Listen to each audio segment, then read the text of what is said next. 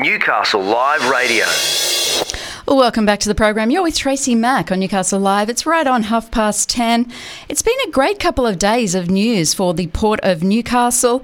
Joining me on the line now to discuss a little bit further is Lucas Coleman, who's the Senior Manager of Corporate Affairs at the Port.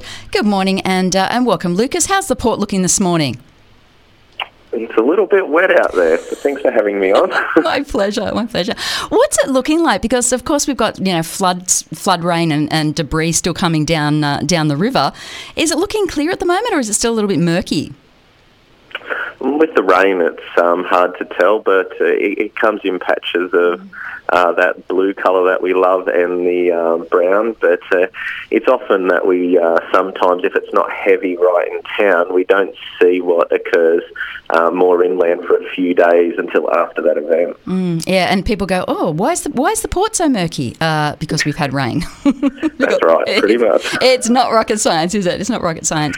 No, it was fabulous news uh, yesterday with the Port of Newcastle again being recognised and an, as an industry leader by Global Sustainability Benchmarking Tool, and it's uh, GRESB. It's increased your overall score for the fourth straight year. Lucas, that's great when you think about uh, the Port of Newcastle. You know, we are a coal port. That is great news. It's fantastic, and it's something the port has worked very hard to achieve from a 2019 score of 40 to 2022 at 95 and a five star rating.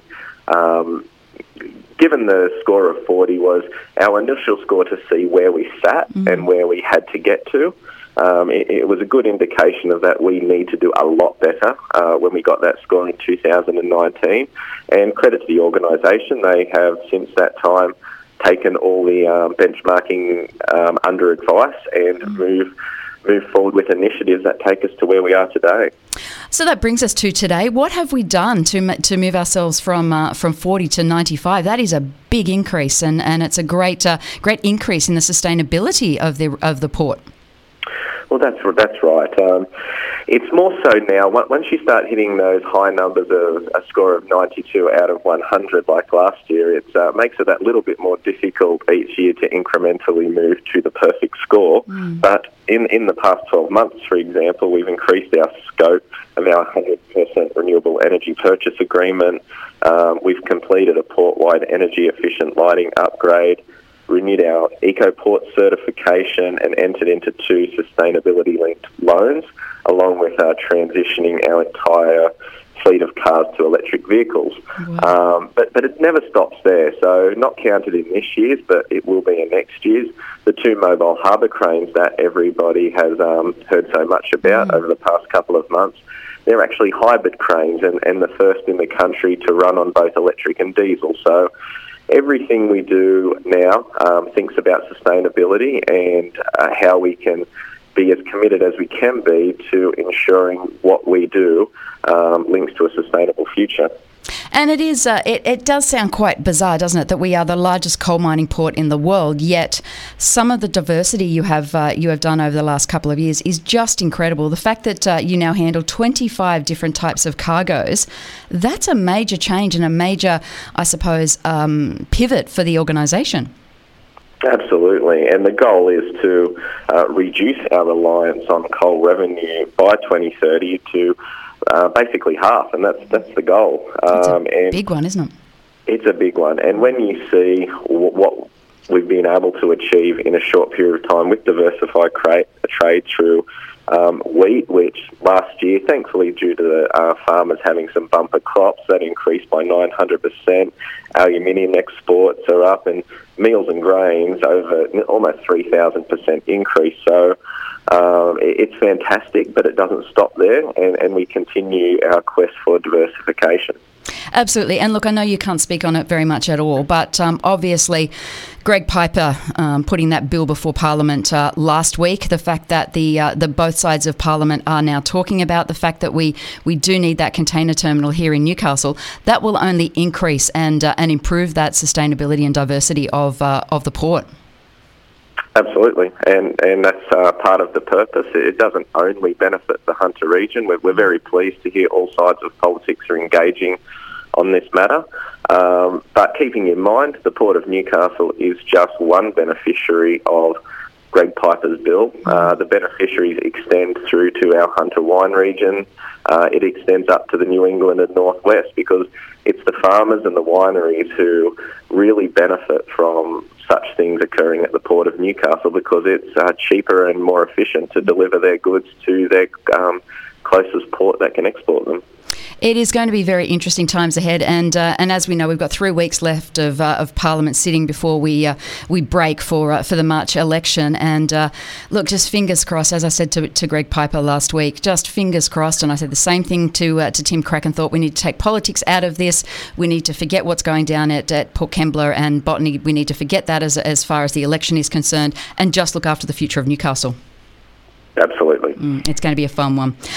Listen, the other great news that uh, that came out uh, early this morning is that applications are now open for uh, the 2022 Your Port Our Community sponsorship program.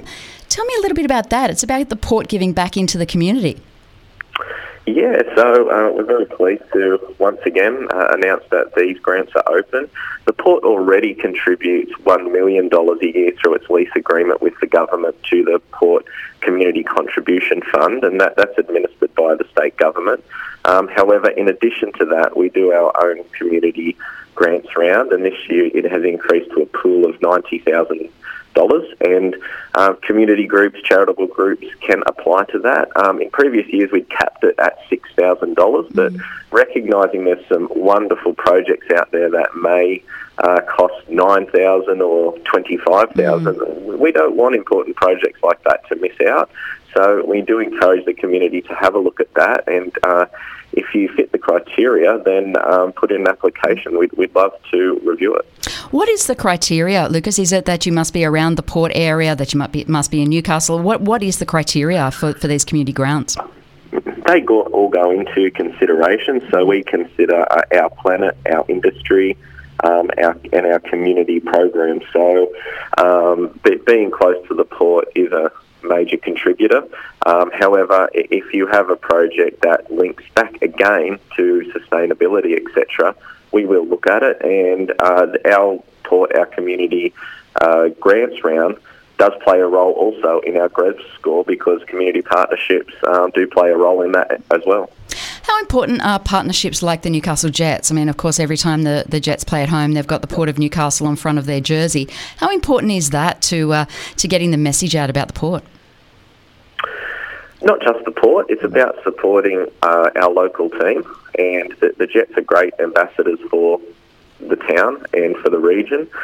Um, they do a lot more than simply play in the A League, both mm. the men's and women's team. They do a lot in the community, and that's what the port seeks to also do as well. The port is has a strong connection with the community. We're, we're one of very few ports that have such close proximity to the community and which means you're a part of the community. Mm. And the Jets are also a part of the community. They do a lot in schools, they do a lot of community work, and we want to ensure that not only our brand is seen, that, that we're uh, assisting the Jets, but we also want the Jets to succeed, and that's, that's why we partner with them each year a healthy Jets and a healthy Newcastle Knights is a uh, is always a healthy sporting environment around the uh, around the city and the region. There's no doubt about that. Thanks so much for your time this morning, Lucas. I really appreciate it. And uh, as I said, congratulations on that sustainability target. That was uh, it is impressive. It is amazing. And uh, and as uh, as you said, you know, getting to that net zero by 2040, it's going to be a big task. But by the looks of it, you're well and truly up for it. We are. Thanks for having me on, Tracy. My pleasure. Chat soon. Thank you.